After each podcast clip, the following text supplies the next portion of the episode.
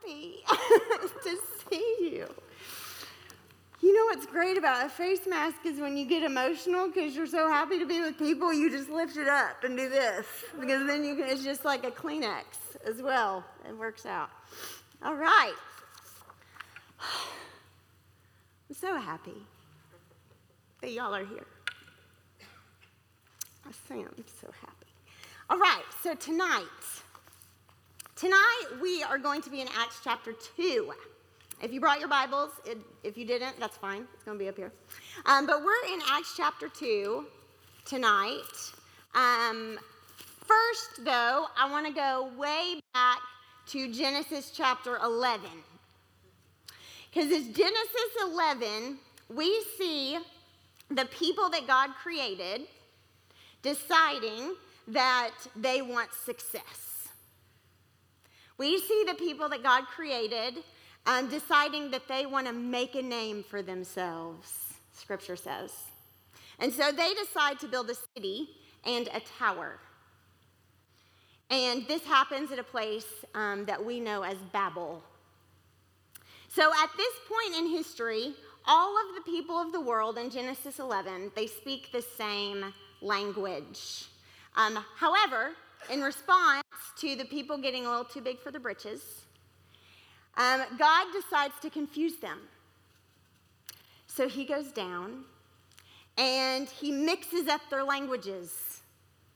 They were speaking one and now they're speaking a lot. So I want you to imagine that you're a bricklayer laying bricks for the tower and you're hanging out with your buddy and they start talking Swahili, but you don't know Swahili, so it just sounds like a bunch of jibber jabber or babble. you could say, right? And so you don't know what is happening. What is happening? I, I imagine it to be like when we are adults trying to get into groups. All the ones, come over here. All the, if you understand what I'm saying, come to me. Blah, blah, blah. You know, okay, you get it. So you have all of these crowds of people, and they're suddenly speaking different languages, and they go, okay, um, well, I guess you all are my people now. Let's go live over there. And then these people go live over there. And scripture says in Genesis 11, from there the Lord scattered them over the face of the earth. So at this point in history, the world became geographically and relationally divided. And unfortunately, as time went on, as we go through the history of Scripture, it seems that it kept getting worse. We see all throughout Scripture that people in the world started creating even more divisions. So even people that spoke the same language were divided. Isn't that crazy? Imagine it. A perfect example of this is a story that we see in Luke chapter 10.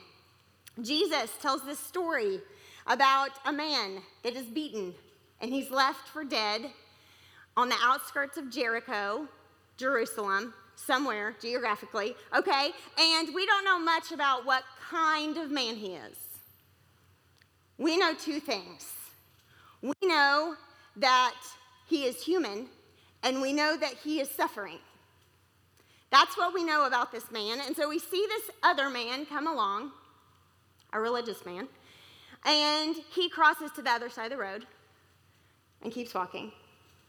Then you see a second man and he sees this human suffering, and he does the same thing. He crosses to the other side of the road. And then we see a Samaritan,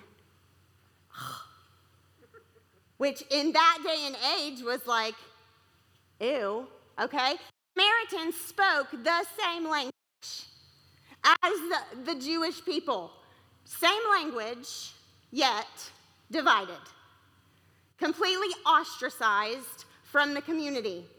And Jesus praises this particular man because he goes against the grain of the division. And that Samaritan does what all humans are called to do, which is that he doesn't allow the division to get in the way of his care for a human that is suffering. Now, I don't think some of the crowd was too keen on that.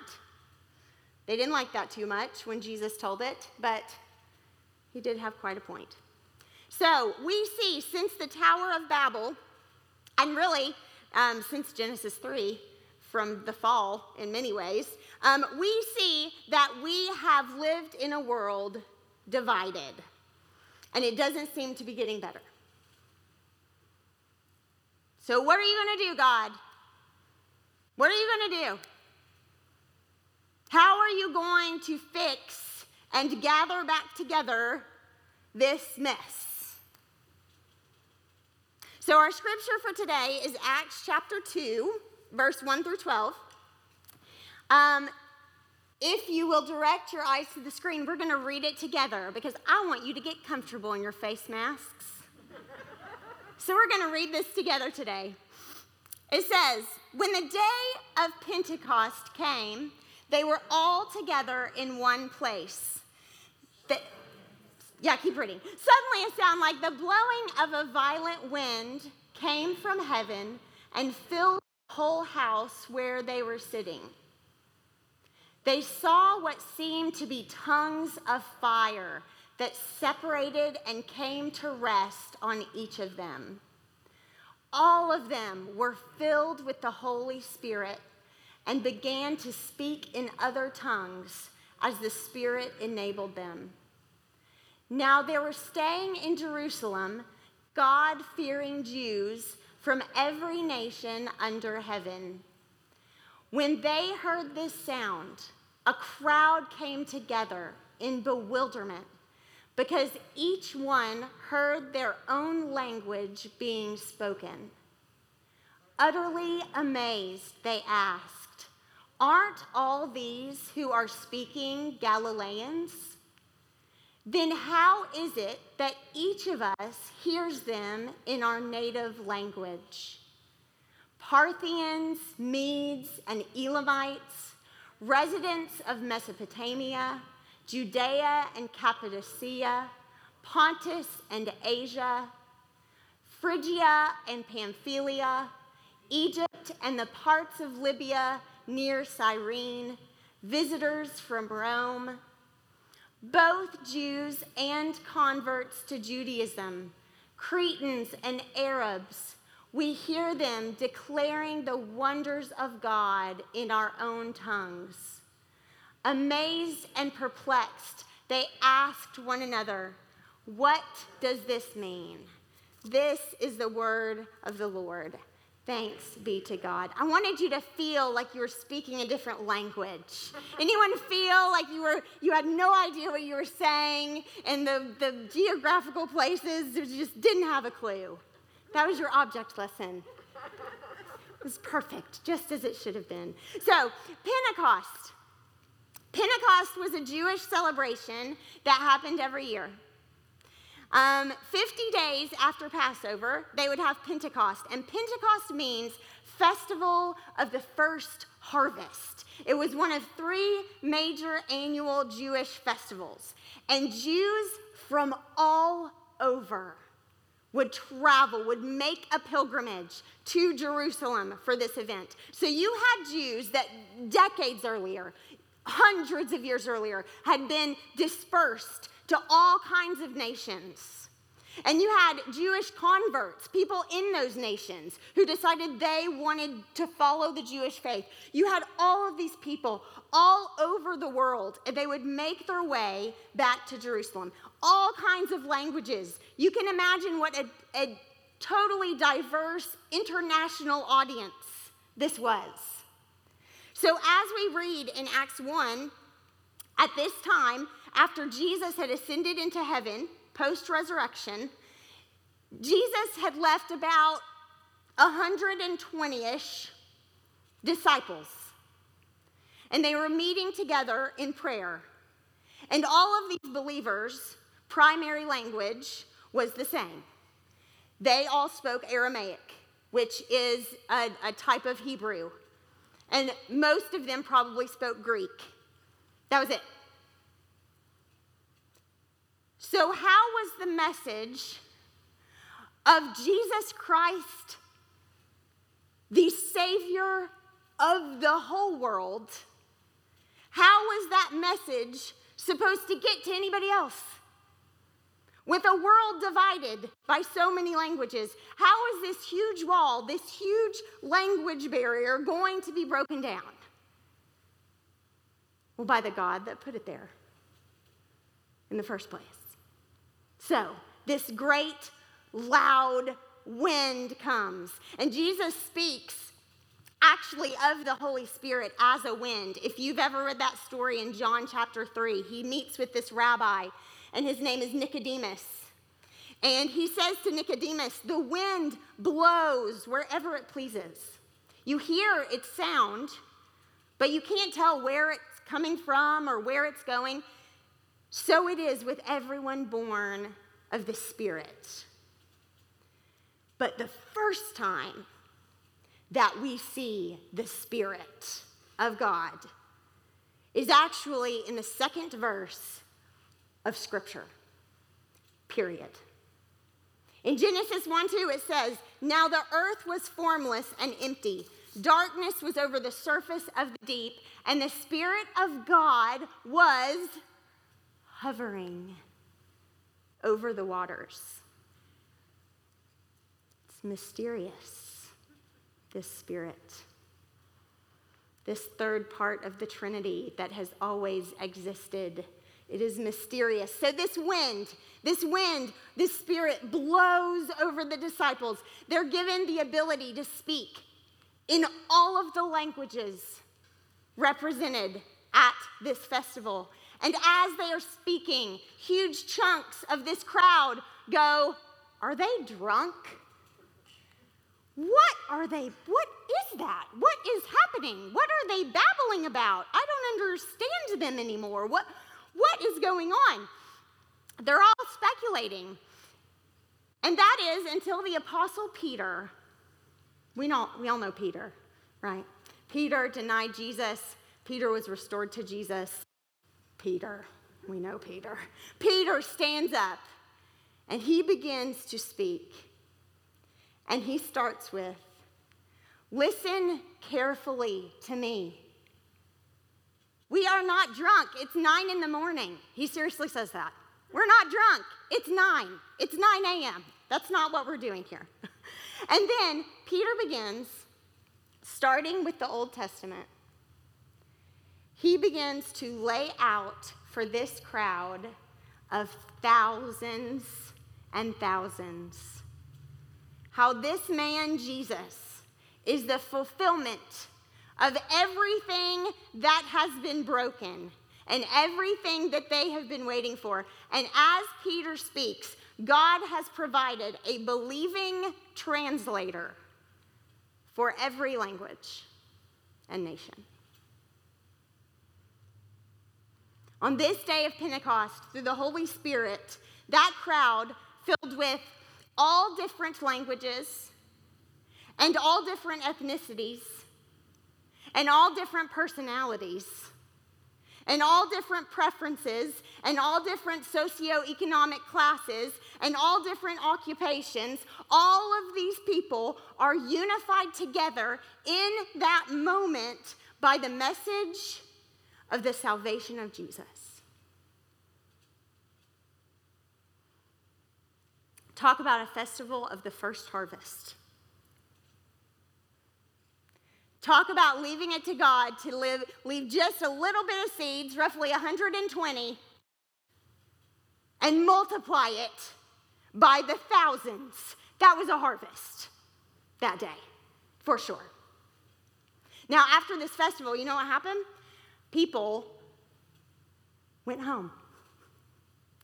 People went home back to their cities and their nations very far away. And thousands of them were taking back to their families the name of Jesus. Thousands of them were going back to their homes and their jobs and saying, Let me tell you what happened in Jerusalem. I got baptized. Let me tell you what that means. And they spread the word of God. They spread this word about a Messiah that had come to restore the world. The Lord gathered those people together that day. And then whoosh, he scattered. He scattered them once again into the world. But this time, they were unified in one message the name that is above every name of Jesus Christ. The one that will reconcile all the things back to himself eventually. So, here is the challenge to us.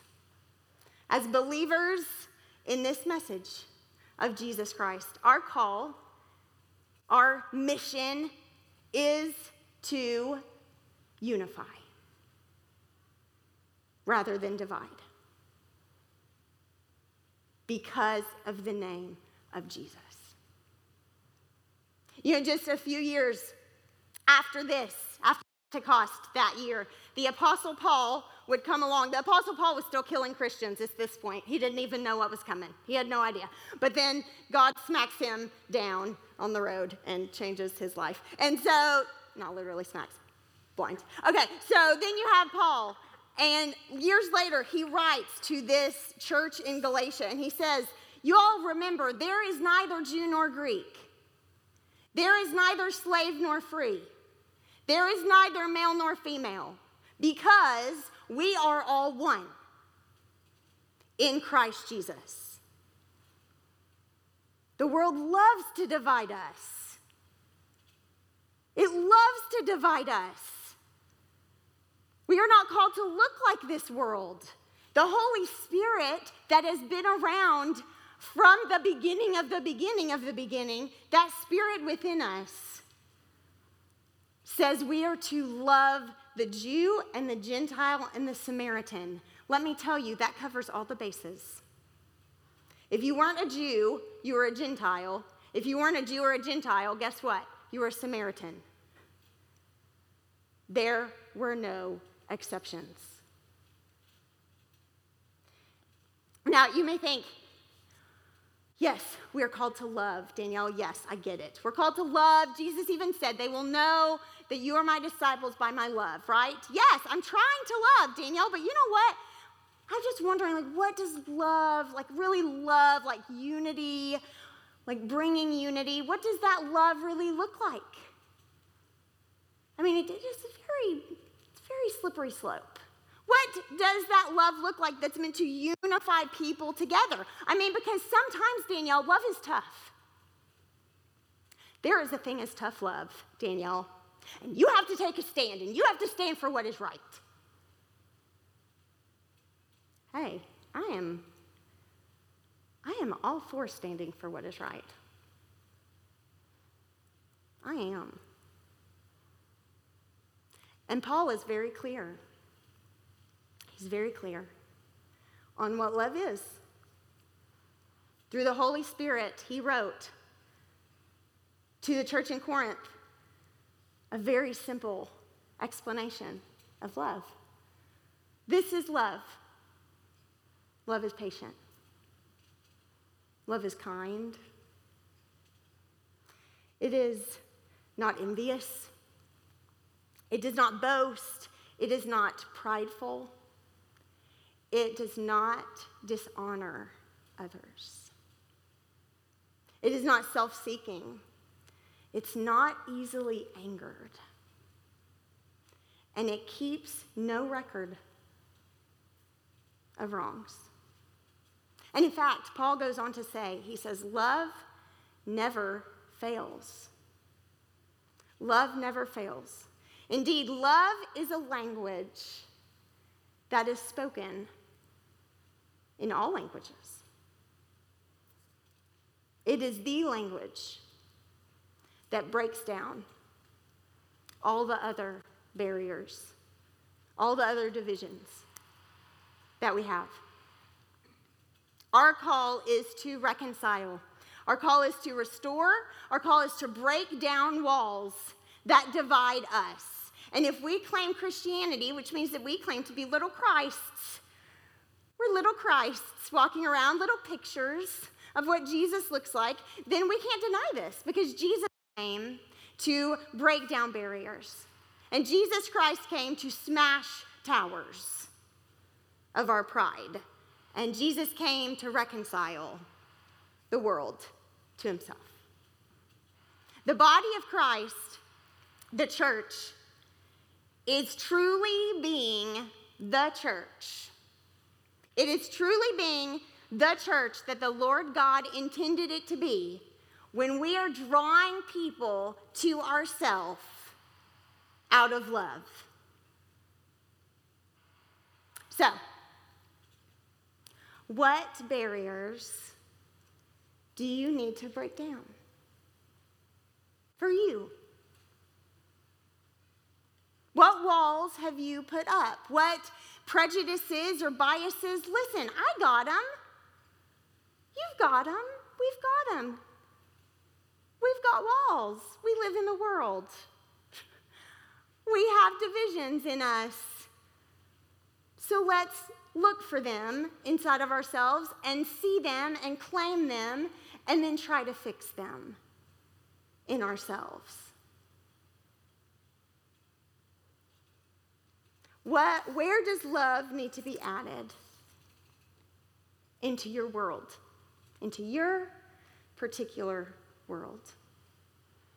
May we be unified when we gather here together or online every Sunday. May we be gathered together to be reminded that we are then going to be scattered with the same message that unifying message of the Lord Jesus. Let's pray together.